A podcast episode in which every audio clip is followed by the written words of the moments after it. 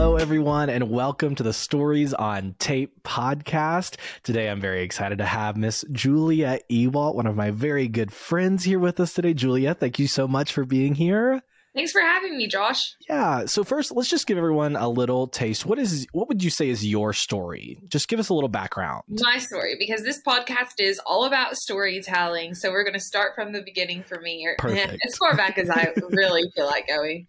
I got into storytelling um, when I was actually in high school some opportunities arose for me to join the journalism club. So I actually wrote for the local newspaper while I was in high school. And then later, when I was in high school, we had a radio station at school, which was oh. really, really weird. You know how some schools have like pretend TV stations and yes. it's really just an internal broadcast? Well, this radio station broadcast to the entire community. And we had radio shows every single day. We had to go report the weather, the news at the top of the hour, and we had to do station IDs. It was a full blown radio station. And that's one of the ways that I got into storytelling as well. You know, that love and passion kind of grew as I went to college and I transitioned more into television storytelling, which is a mixture of print and radio and then video combined. So mm-hmm. it really took the skills I had learned previously and combined them into something new and something really fun and engaging.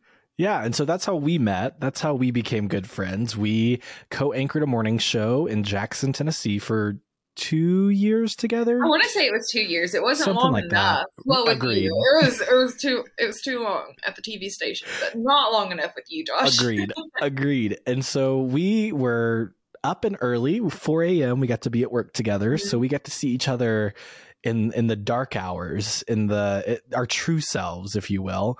Um, and we got to tell lots of stories. So I think my first thing would be, what to you makes a good story? How do you find a good story?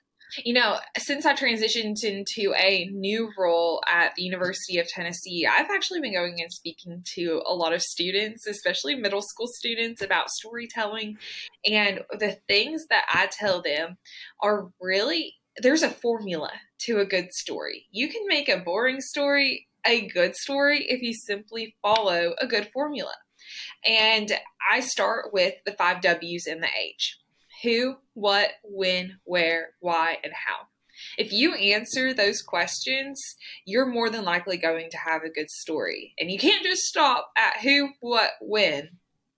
You got to get into the why and how of the situation. Another thing I tell them is stick to a formula. Someone does something.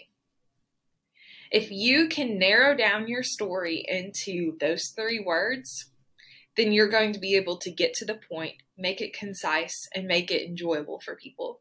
Yeah, and that's definitely, I feel like a lot of reporters will have that because most of our stories had to be like maybe a minute and a half long at exactly. most. Exactly. You don't have time to go weaving in and out and doing all sorts of weird things. Someone does something. Definitely. And so, how do you now in your job as well as at the TV station, um, how do you find stories? What do you look for? Finding stories, I think, starts with, and this is so funny, gossip. Ooh, you have okay. to sit around, talk to people, hang out for a little while, and have them eh, talk to you. Really get into it. Um, I think that's a gift that both you and me have is that people just tell us things. You don't ask for them to tell you these things, but all of a sudden they just start talking about your own Thank you. I appreciate that. Um, and I've seen that at my new job as well. And I, I think that's something that a lot of storytellers have that gift of people feel comfortable telling their stories to them, gossiping with them, telling other people's stories to them, maybe saying something that you think, hmm, I should look into that a little bit more. And that is the birth of a new story.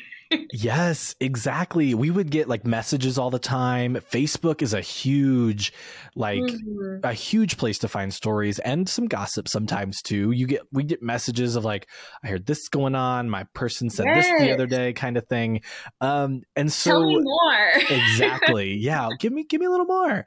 Um, and so once you found that story, what then would you look for to kind of help tell it? Is there um, specific videos, specific images? Is there someone you would always want to talk to? What what goes into then like putting the story together?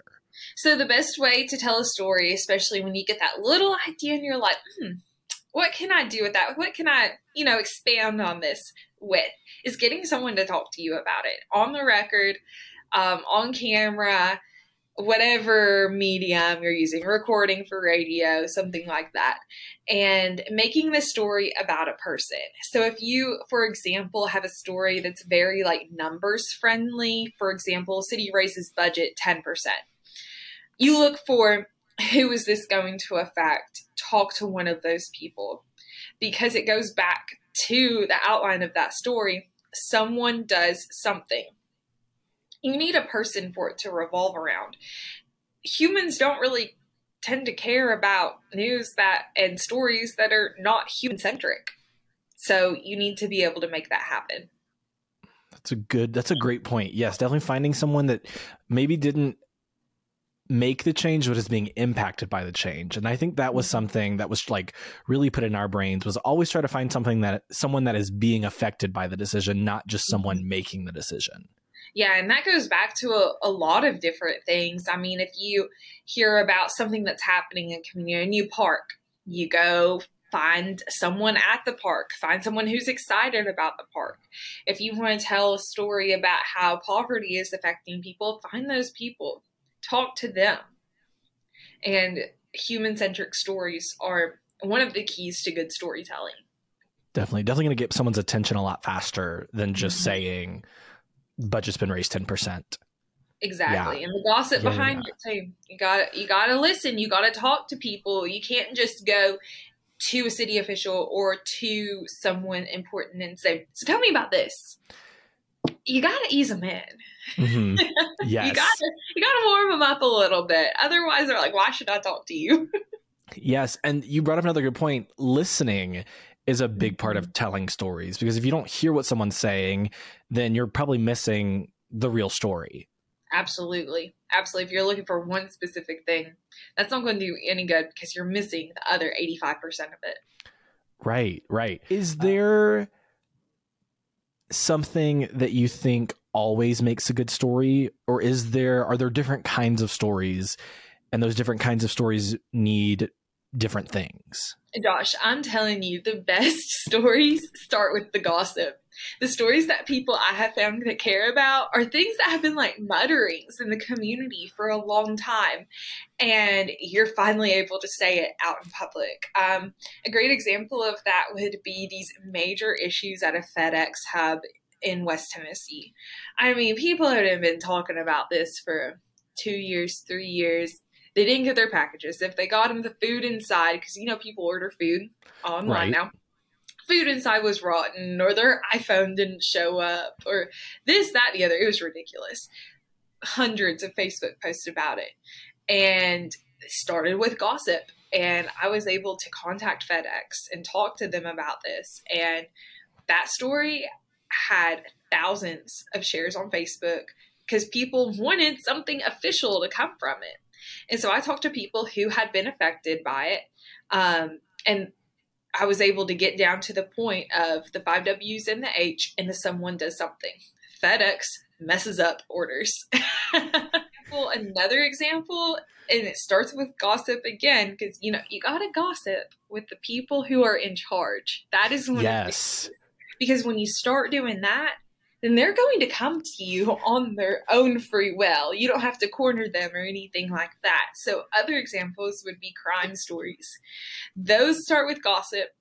Uh, ooh, do you hear what happened down here? Like, I heard they found a body. um, starting with that and moving into the someone does something. So and so killed so and so, or so and so stole this. It starting with the gossip leads you to the stories that people care about. Can, and that's the other thing with storytelling, especially in news. We do have to prove. We do yeah, have to have exactly. other people to say, yes, this happened with police, the mayor, you know, other officials have to be able to say. Absolutely. Yes, yes. Find those sources. Definitely keep them on their toes a little bit, but also have that relationship with them for sure. And then obviously, yes, be able to say, yes, they they told me this as well, and therefore we can tell the story. Yes. Yeah. And I mean, those goes that goes back to some of my favorite stories that I've done in news starting with that gossip and working it into a real story. You know, you get a call from someone at 9 a.m. saying, Oh, There's a body in the middle of the road. You better come down here. You're like, Okay, I believe you. I trust you. I've built a good relationship with you. Yes, I am on my way. And I mean, that's one of my favorite stories. I hate it. I, it, I have mixed feelings about this story. Yes. But I show up on this crime scene in a very small town and all the person's family is there. I'm talking like 30 people are surrounding this body that had not been covered up yet. Yeah. Lots of feelings about that too. And the wife of the person who has died is just screaming, crying, as they should. I mean, that's a very traumatic event. And I'm thinking to myself, if one person talks to me on camera, I can get out of here. I have right. got every single thing I need, and I do not want to be here a second longer because the longer you are there, the more likely you are to get screamed at or told to go away or something bad happening. So mm-hmm. get out, go. And so I'm trying to get someone to talk to me, and eventually the wife walks up to me and I'm thinking, oh my gosh, this is it. This is the time. I am going to be screamed at. But no, she's crying even more. And I am mortified. I'm just thinking, oh my gosh, this is awful. I do not know what to do. Her husband is killed laying in front of her. And this woman hugs me. And I, I just, because that's not reporter hug. I'm right. an intruder in this situation, right? And so I'm just like there ah, i don't know what to do and i get i have end up getting my interview getting out of there getting the heck out of there mm-hmm. the next day i look on the mugshot report there she is the wife on the mugshots and I, was, I said what and yeah, yeah I, called, I called the official that i had talked to before and i was like excuse me sir what is going on here and he said, Well, haven't you heard? She was arrested for conspiracy to commit first degree murder. And I, I'm like, Excuse me? Oh. I hugged her. And I immediately wanted to go shower, but I did not have time to do yeah. that. So, you know, like wash that sin off of me. But turns out she and her very young teenager boyfriend had conspired to kill her husband through a text message, and the teenager was caught on the neighbor's surveillance video. I mean, there's oh. no hiding out of that one. But you know, it's you. I just had to take a second because flashbacks. So. Yeah. But I mean, it started with the gossip, kind of, of hey, you should get down here. I'm here, and this is going on, and turns out to be a very interesting story. Yeah, a completely different story almost. Like yeah. and I think that is something we discovered a lot too was like you'd start a story thinking one thing and by the end of the week it's either branched into three different stories yes. Or the story you started has completely flip-flopped and isn't even recognizable anymore. No, that would happen all the time where you go for one thing and well, I guess that's not happening anymore. Got to change plans. And yes. that's another key to storytelling is you got to work with what you got. You can't tell a story and just leave a bunch of blank screen on the TV. Right. Or just write a couple of sentences and be like, this is all we know. You have to tell them what you do know, tell them what you do not know. And sometimes if you went for one thing and it changed to something else, write about the something else.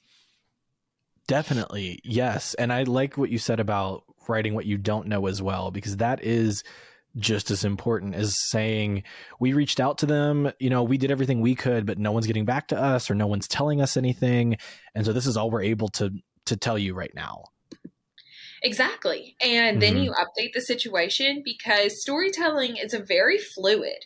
Things aren't set in stone. And it's almost like science. You learn one thing, oh, and this might change. So you need to tell the people that this has changed. It's, you're upfront about it. Mhm. And I think that's a really beautiful part of it because it can be so different from where you started to where it went. Yes, yes. Um, so as we said earlier, we have spent many mornings together, many days together. Is there a favorite story you have that involves the two of us?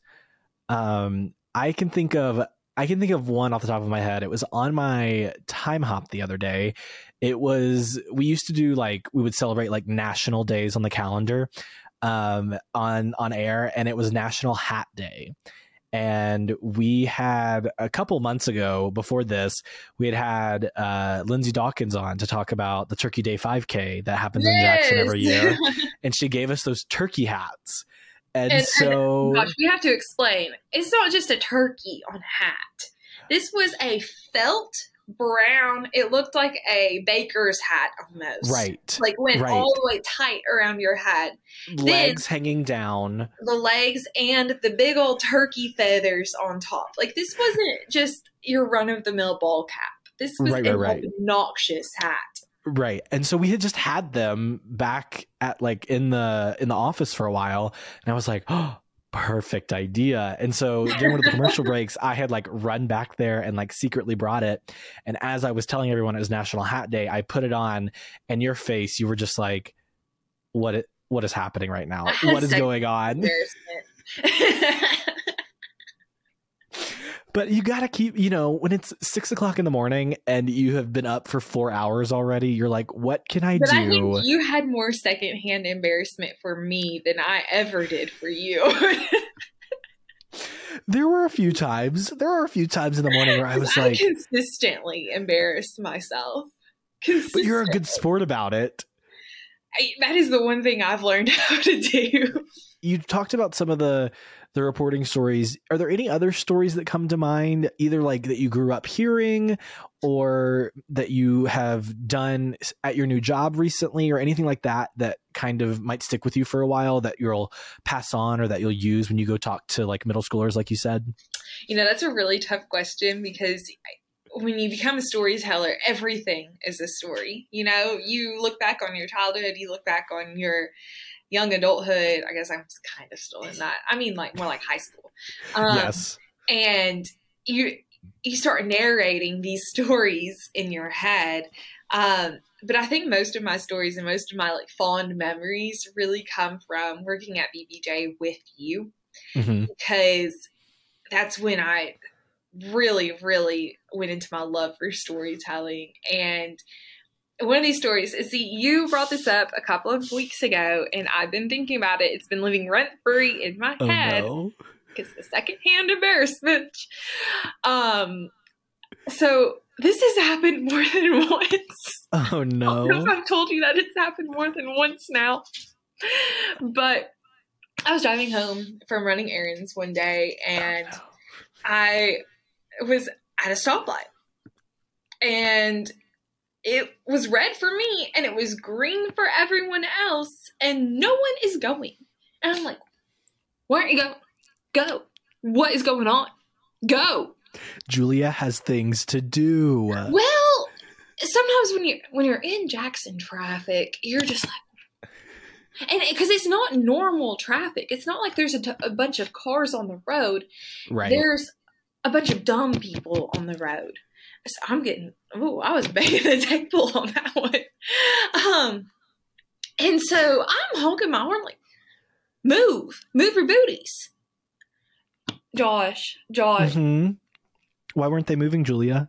you know why they weren't moving. I do. Are you going to tell everyone? procession.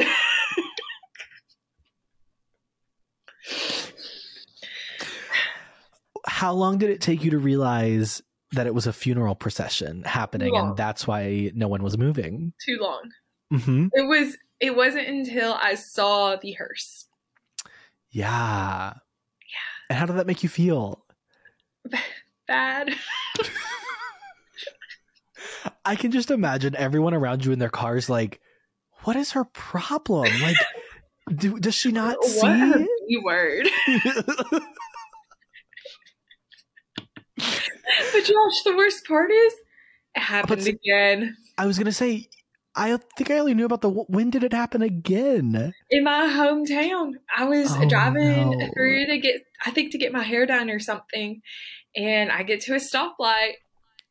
Same deal. I don't know how I didn't put two and two together, but no one was going. But this time it's worse. I didn't honk at them. I just drove through the stoplight and almost got hit by the hearse. Is that a, is this a southern thing where everyone stops for funeral processions? Is that a thing? no, thing? I think it's. is Yeah, this, it's a thing. Is this nationwide? I hope so. I don't know. Because I you- had another thing. This is the third one. Me and funeral processions just don't. We do not get along. Did you did you grow up with your parents like stopping for funeral yeah, processions? because we lived right next to a funeral home. okay. I don't know. I know. Julia has to places to be and things to question. This do. the question to our podcast for the end of the day. But the other time, the third time that I have had an issue with one, I was driving uh, back from a retreat. I was going through Nashville, I 40. There's like, you know, Uh huh. it's like a 10 lane interstate when you're getting out of Nashville. Like, it's a lot. But we're going 50 miles an hour on the interstate. Oh. There's no traffic. And I'm like, what is going on? Why am I going 50 miles an hour when I should be going, you know, like 80? Right. And I finally like passed enough cars and I was like, oh no. It's a funeral procession. But what do you do when the funeral procession is on the interstate? Do you pass them? Do you have to drive 50 miles an hour until they eventually veer off? Because let me tell you, this was for 20 minutes. I was behind them. Like it wasn't you're getting on for one exit type of Right. What do you do? That's a great question. I've That never been behind. so completely off topic for today, but those those are my stories that I'll. I, I don't know if I like to tell. I think I like to tell around you. And when I when I say Julia told me this the first time and I couldn't breathe because I was laughing so hard, I truly mean it. Like she told me this story and I was I had no words. I had no there was no story to tell. That was the story. And I think I actually like told it on air when we came back from a commercial break So one time. I bet all of those And- old people who watched us judged me so hard. I bet they did. I bet they did. I'm sure we got a few comments about it too. I'm, I'm sure they were, yeah, very upset because you know they also told us how they felt about every single thing that we did. Yes. Yes. But I guess Um, that's part of our personalities, going back to the storyteller personality of being the type of person who listens, talks, and people can just share what they think around us. They That's sure very did. true. It's They very sure true. Did. But I, getting back on topic, you know that let let's do our little um, report with the with funeral processions. So Right. Julia gets mad procession. See, it gets right down to the point. Sure, I expanded on it, but there wasn't like all these flip flopping around type of situations. You just there you go. Julia, just I need that on a t-shirt. Julia gets mad at processions. Thank you. I just don't know what to do. I need a rule book, Josh. I vote you stop and let the funeral procession go by. But that's just me. No, but I didn't know. Um so now thinking to the next generation of storytellers coming up. Granted, we are only in our late 20s, so like we are still very much like young storytellers.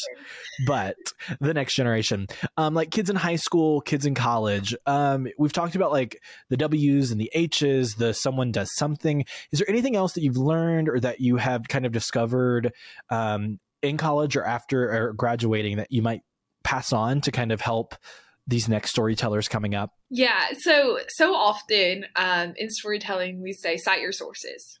Yes, Mhm. absolutely cite your sources. Know that you can have different types of sources. There's the video that you get from your interview. That's one type of source. Another source is what you see with your own eyes. It doesn't have to be so and so says it looks like this. No, you saw that it looks like this. Like you saw the fire. Um Another type of source is public records. Mm. Um, and you can search those on your own. So be sure to look at different types of sources for your storytelling because a good story, as well as getting to the point, answering the questions you need, is going to be well rounded. Mhm. Yeah, you definitely want both sides, or as many sides as the story has. As many sides, yeah, and as many sources as possible because when you cite your sources and combine a lot of different sources, it lets people know that you did your due diligence. Just what do you love about storytelling? What makes you want to keep doing it? I uh, grew up loving history and going to national parks all across the country. And every time I went to history class when I was in college, it was story time, you know? Like I get to sit here and listen to stories. Sure, I'm taking notes furiously, but it's story time. It's so much fun. And when you get to be able to tell stories, um, you're a part of history. And you're the people who are going to be having story time with the next generation and leaving your mark. I love that. I love that. And I think that's something I've come to learn is you can find stories in just about anything, whether it is a class in college, whether it is you just see people walking down the street who just look look different than what you're used to or um speak differently than you're used to or you know just do things not wrong just differently. And it's it's so fun. I love getting to just to talk to people and just hear where they've come from what they do why they do it. Um and so why do you tell stories? Because I want to tell history and because I want to you know, be that record, be that source of record and collect this information. And so that people have a connection to why things are the way that they are. Um, I do a lot of science articles now, which is really funny because I've never liked science, but here I am. And when you can connect that science article to a person, it becomes so much more engaging. And so and so fun to listen to and you start to put all these dots together and you become almost a historian. Yes. And it also helps that your dad's a history teacher right? Yeah. So yeah. so you've grown up with that. Yep. That's right josh. Yes. Well thank Awesome. you for having me. Yes, thank you so much for sharing your information, sharing your stories. I can't wait for other people to hear them. I think they're going to love it.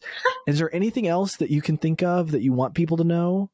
i think that's it for right now but if i think of something else i'll be sure to come back on your podcast Perfect. I think we'll have to make that happen. We'll tell more stories for sure. talk to you soon josh All right, bye. Thanks so much for listening to the Stories on Tape podcast. Don't forget, you can watch us on YouTube and follow us on Instagram at Stories on Tape Pod. The links to both are in the show notes. And if you have a storyteller you think should be in a future episode or a story to share yourself, email me at storiesontapepod at gmail.com. Can't wait to share more stories with you.